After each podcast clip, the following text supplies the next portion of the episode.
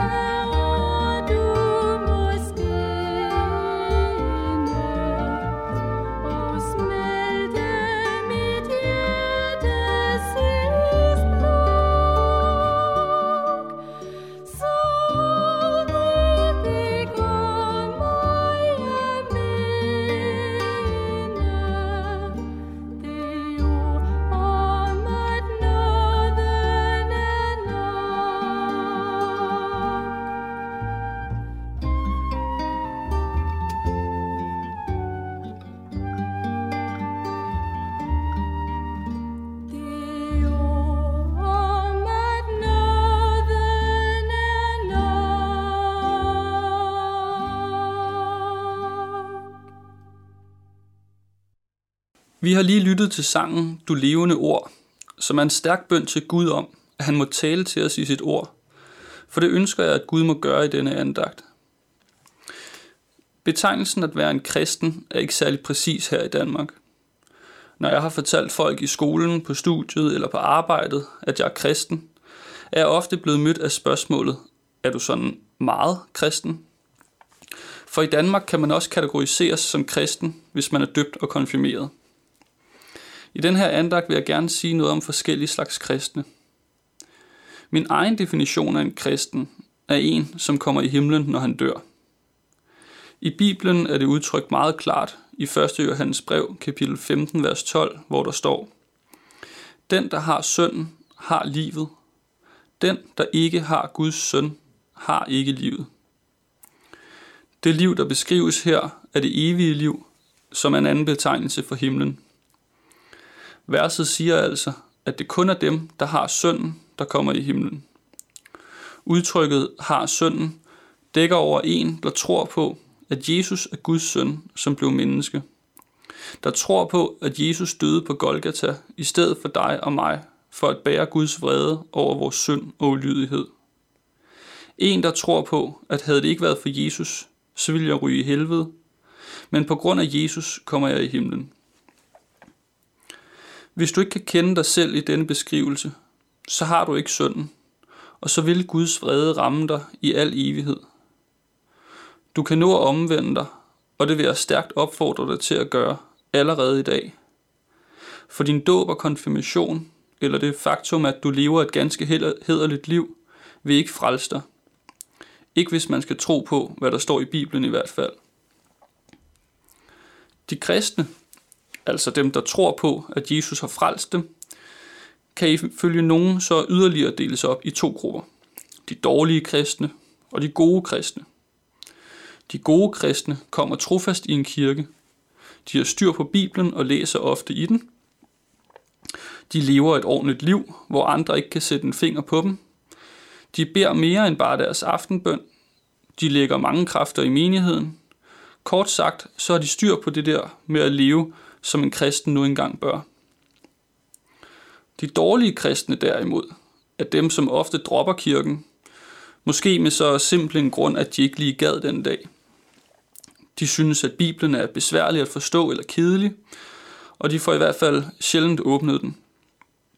Gud føles langt væk, og de er i hvert fald ikke lige så glade, som man burde være. Af og til, eller måske lige frem ofte, begår de dårlige kristne synder, som det egentlig burde være muligt at lade være med, og som de gode kristne ikke begår. Men for de dårlige kristne lykkes det bare ikke. Jeg vil gerne sige noget til dig, som synes, at du er en dårlig kristen. Du klager over, at øh, du bliver ved med at synde. Men hvor står der i Bibelen, at du skal sejre over synden for at blive frelst? Prøv at høre dette vers fra 1. Johannes brev, kapitel 1, vers 9. Hvis vi bekender vores synder, er han trofast og retfærdig, så han tilgiver os vores synder og renser os for al uretfærdighed. Du skal altså bare fortælle Gud, når du har fejlet, og det kan alle vist finde ud af. Du siger også, at øh, du aldrig får taget dig sammen til at bede, læse Bibelen eller komme i kirke. Men hvor står der, at man skal opfylde de her ting for at blive frelst? For at være kristen? For at Gud elsker dig? Jesus siger i Johannes evangeliet kapitel 6, vers 37, Den, der kommer til mig, vil jeg aldrig vise bort. Der står ikke, at man skal komme løbende eller med kraftige skridt. Man kan i princippet komme kravlende. Du siger, at du ikke har nogen glæde, og det burde du jo have, når Gud sådan elsker dig. Der er masser af eksempler i Bibelen på folk, der ikke var glade. Kong David havde tit en hård tid, for eksempel da Saul forfulgte ham. Men David skriver i salme 51, Et sønderbrudt og sønderknust hjerte afviser du ikke Gud. Du, som kalder dig en dårlig kristen, kan komme med en hvilken som helst indvending, og jeg vil svare dig, hvor står der, at du skal opfylde det, for at Gud vil frelse dig? Eller for at Gud vil elske dig? Gud elsker og frelser de hjælpeløse, de svage. Dårlige kristne findes ikke. Den, der har synden, har livet. Punktum. Så er der jo også de gode kristne. Måske er du en af dem. I teorien ved du selvfølgelig, at dine gerninger ikke frelser dig. Og spørg nogen der, vil du sige, at øh, bibellæsning, kirkegang osv. gør du, fordi du ved, at det er godt for dig, og fordi du lærer Gud og hans evangelium bedre at kende. Alligevel vil jeg opfordre dig til at rensage dig selv, og bede Gud rense dig, for at se, om alt virkelig er i sin skønneste orden. Ser du for eksempel ned på de såkaldte dårlige kristne, kan du i dit hjerte tænke, gad vide, om han egentlig er frelst, når han læser så lidt i sin bibel. Han bør da tage sig sammen. Hvis du tænker sådan, siger du det så også til ham? Fortæller du ham din bekymring, for at du kan frelse hans sjæl? Eller foragter du ham bare i dit hjerte? Jeg har selv prøvet at foragte andre. Flere gange. Der åbenbarede Gud for mig, at jeg jo egentlig lægger noget til frelsende Kristus. At jeg faktisk var ved at komme bort fra evangeliet i al min egen vellykkethed. Der måtte jeg bede Gud rense mig og tilgive mig. Og det må du også, hvis du ikke skal gå fortabt på dommens dag. Det kan også være, at du føler en sikkerhed i, at du er så trofast med at komme i kirken, be gode bønder, give mange penge eller andre fromme ting. Du ved, at det ikke frelser dig, men når tanken alligevel kommer snigende, tror jeg egentlig rigtigt. Må satan få held til at lede mig bort fra Jesus. Så beroliger du dig med, at du jo i hvert fald gør alt, hvad du kan, for at det ikke skal ske. Og du kan faktisk blive en anelse urolig for din frelse, hvis du bliver forhindret i at holde andagt et par dage. Prøv at stoppe op og overveje, om du i realiteten støtter dig til din egen fromhed i stedet for på synden. Dårlige kristne findes ikke, og det gør gode kristne heller ikke. Der findes kun dem, der tror på Jesus, og de skal gå himlen i møde. Og så er der dem, som fornægter Jesus, eller prøver at skabe sig deres egen retfærdighed, og de skal gå helvede i møde. Sangen, vi skal høre nu, hedder Who Am I af Casting Crowns. De synger, at årsagen til, at Gud elsker dig og frelser dig, ikke findes hos dig selv, men alene på grund af Jesus. Who am I that the Lord of all the earth would care to know my name, would care to feel my hurt?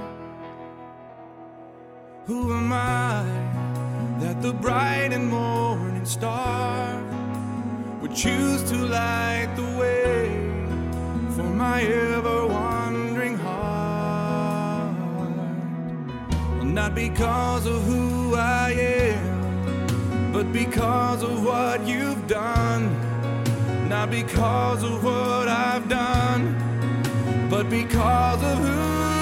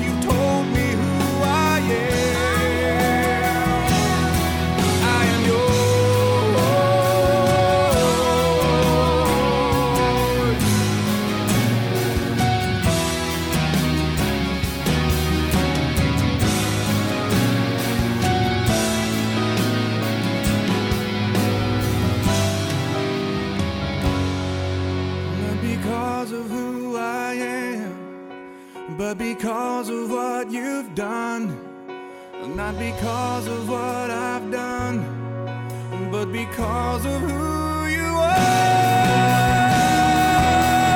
I am a flower quickly fading, here today and gone tomorrow. A wave tossed in the ocean, a vapor in the wind. Still, you hear me when I'm calling. Lord, you catch me when I'm falling.